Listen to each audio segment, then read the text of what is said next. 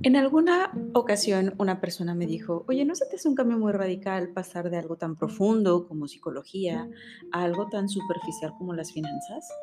Y por supuesto que esta percepción no me extrañó mucho porque yo tenía una idea muy similar em, en algún tiempo. Sentía que las finanzas eran algo como un poquito ajeno incluso a mi vida personal eh, evidentemente en aquella época ni siquiera había escuchado de que existía algo llamado finanzas personales. Incluso me costó mucho trabajo conectar con las primeras personas y ahora veo en cada rincón a alguien que se dedica a enseñar o que está súper empapado en temas de finanzas personales y esa parte es algo que súper amo. Pero algo en lo que puede coincidir cualquier persona que tenga cierto conocimiento sobre finanzas, específicamente sobre finanzas personales, aunque creo que también aplican las organizaciones, es que los números dicen mucho más de ti de lo que podrías estarte imaginando. Cuando empezamos a hacer un análisis de presupuesto, por ejemplo, cuando empezamos a identificar en qué se te está yendo el dinero, cómo se está yendo el dinero, cómo te estás administrando, por qué y para qué estás ahorrando o invirtiendo, qué te motiva a tomar ciertas decisiones, todo, absolutamente todo ese tipo de acciones o decisiones que vas tomando alrededor de tu dinero tienen que ver completamente contigo con el conocimiento que tengas sobre ti, con esas emociones que tengas, ya sea a flor de piel o muy dentro, que quizá ni siquiera eres consciente plenamente, pero que finalmente están detonando en ti ciertos comportamientos. Uno de los cursos que más me gusta realmente porque es como ese primer contacto con las finanzas personales se llama Controla tu dinero, controla tu vida. Bueno, uno de los cursos que, que impartimos en Tundu. Este, la esencia y el nombre tiene que ver precisamente con ese proceso de autoconocimiento. Y es que si te pones a pensarlo, cualquier persona que esté controlando tu dinero en este momento, de cierta manera está controlando tu vida.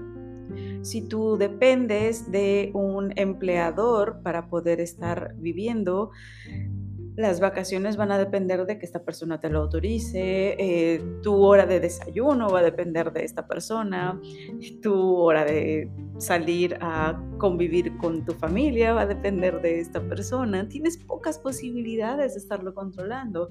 Si tus ingresos dependen absolutamente de tu pareja o de tus papás, es exactamente la misma historia. Si tus ingresos dependen completamente de gobierno, que espero que no sea tu caso en absoluto, estás, pero por el amor de Dios, empieza a tomar algún tipo de decisión. Eh, porque sabemos, especialmente con el gobierno eh, que tenemos en este momento en el que estoy grabando este episodio, hay muchísimas cosas que puedan ocurrir. Y creo que lo hemos visto, un montón de instituciones que estuvieron cerrando, un montón de decisiones que se estuvieron tomando. Me tocó conocer a familias. Em, vaya, amistades cuyas familias tuvieron que tomar decisiones muy importantes porque a alguien se le ocurrió que ahora la dependencia en la cual llevaban 15 años trabajando, 20 años trabajando, pues ya no iba a estar en cierta ciudad, sino que se iba a migrar a una ciudad completamente alejada. Y pues la familia, la vida, todo absolutamente era o dejamos de tener este ingreso o dejamos todo lo que tenemos y que nos gusta para mantener este negocio, este empleo.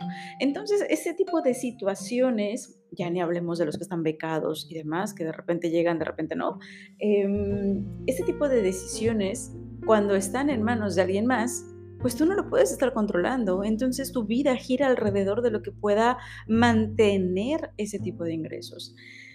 Ahora, si tú estás tomando el control de tu dinero, igualito puede pasar esa primera fase donde el dinero depende absolutamente de los clientes que puedas estar consiguiendo eh, y luego vas migrando, que vaya, es mejor que cualquiera de las alternativas, y luego vas migrando a estar obteniendo ingresos eh, residuales o pasivos con los cuales puedas ya solamente estar gestionando estos ingresos y disfrutar de una mucho mayor libertad.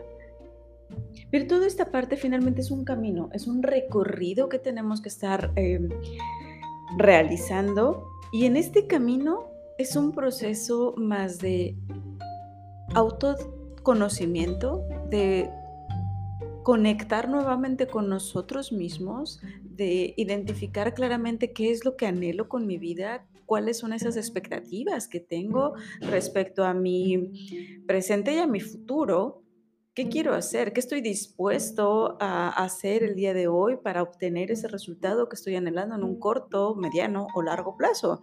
Porque finalmente en el mundo de finanzas existen un montón de decisiones que se deben estar tomando. Y créeme que en este proceso de estar tomando estas decisiones, finalmente te tienes, te tienes que encontrar, te tienes que conocer algo en lo que yo me enfoco mucho al, momento de estar hablando de finanzas, y vaya, mis, mis clientes lo saben perfectamente, es no solamente el buscar cómo administrar el dinero que tienes, sino cómo generar un mayor nivel de ingresos. Y siempre termina, tarde o temprano, incluyendo algunos clientes que tengo que están casadísimos y enamoradísimos de sus empresas, de las empresas para las cuales están trabajando, es decir, que no son dueños de negocio, invariablemente tienen una, mm, eh, pues sí, quizá en, un nivel un poquito más pequeño, pero tienen que estar detonando con ese lado emprendedor. Em, esta es una parte que a mí me gusta mucho que se atrevan a explorar uno porque pueden estar siendo conscientes de su capacidad como generadores de dinero. Y es que cuando tú, mientras tú no te sepas capaz de generar dinero, es muy fácil que alguien termine un contrato laboral, por ejemplo, contigo, y tú te sientas perdido, agobiado y un poquito como, vaya, eh, como con un rol pasivo mientras alguien más decide darte la oportunidad.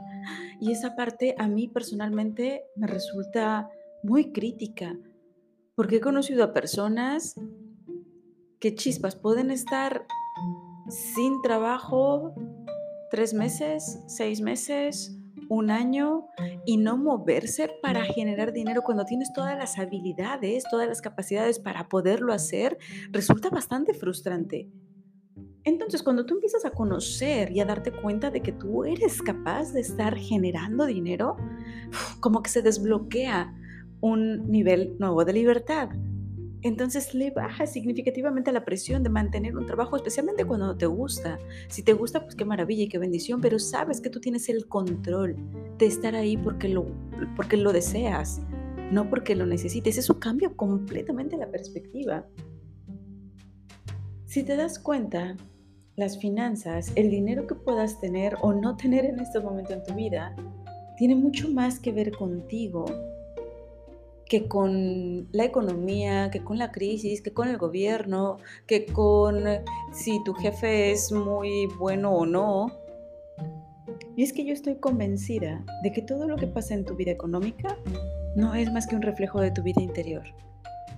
Y echarte un clavado ahí es la mejor inversión que puedes estar haciendo si es que no estás contenta, contento con tu situación económica actual. Así que esa es la invitación del día de hoy y si quieres que te acompañe en este proceso, yo estaré feliz y encantada de poderte estar guiando. Te mando un abrazo enorme. Yo soy Caro Hernández. Nos escuchamos mañana.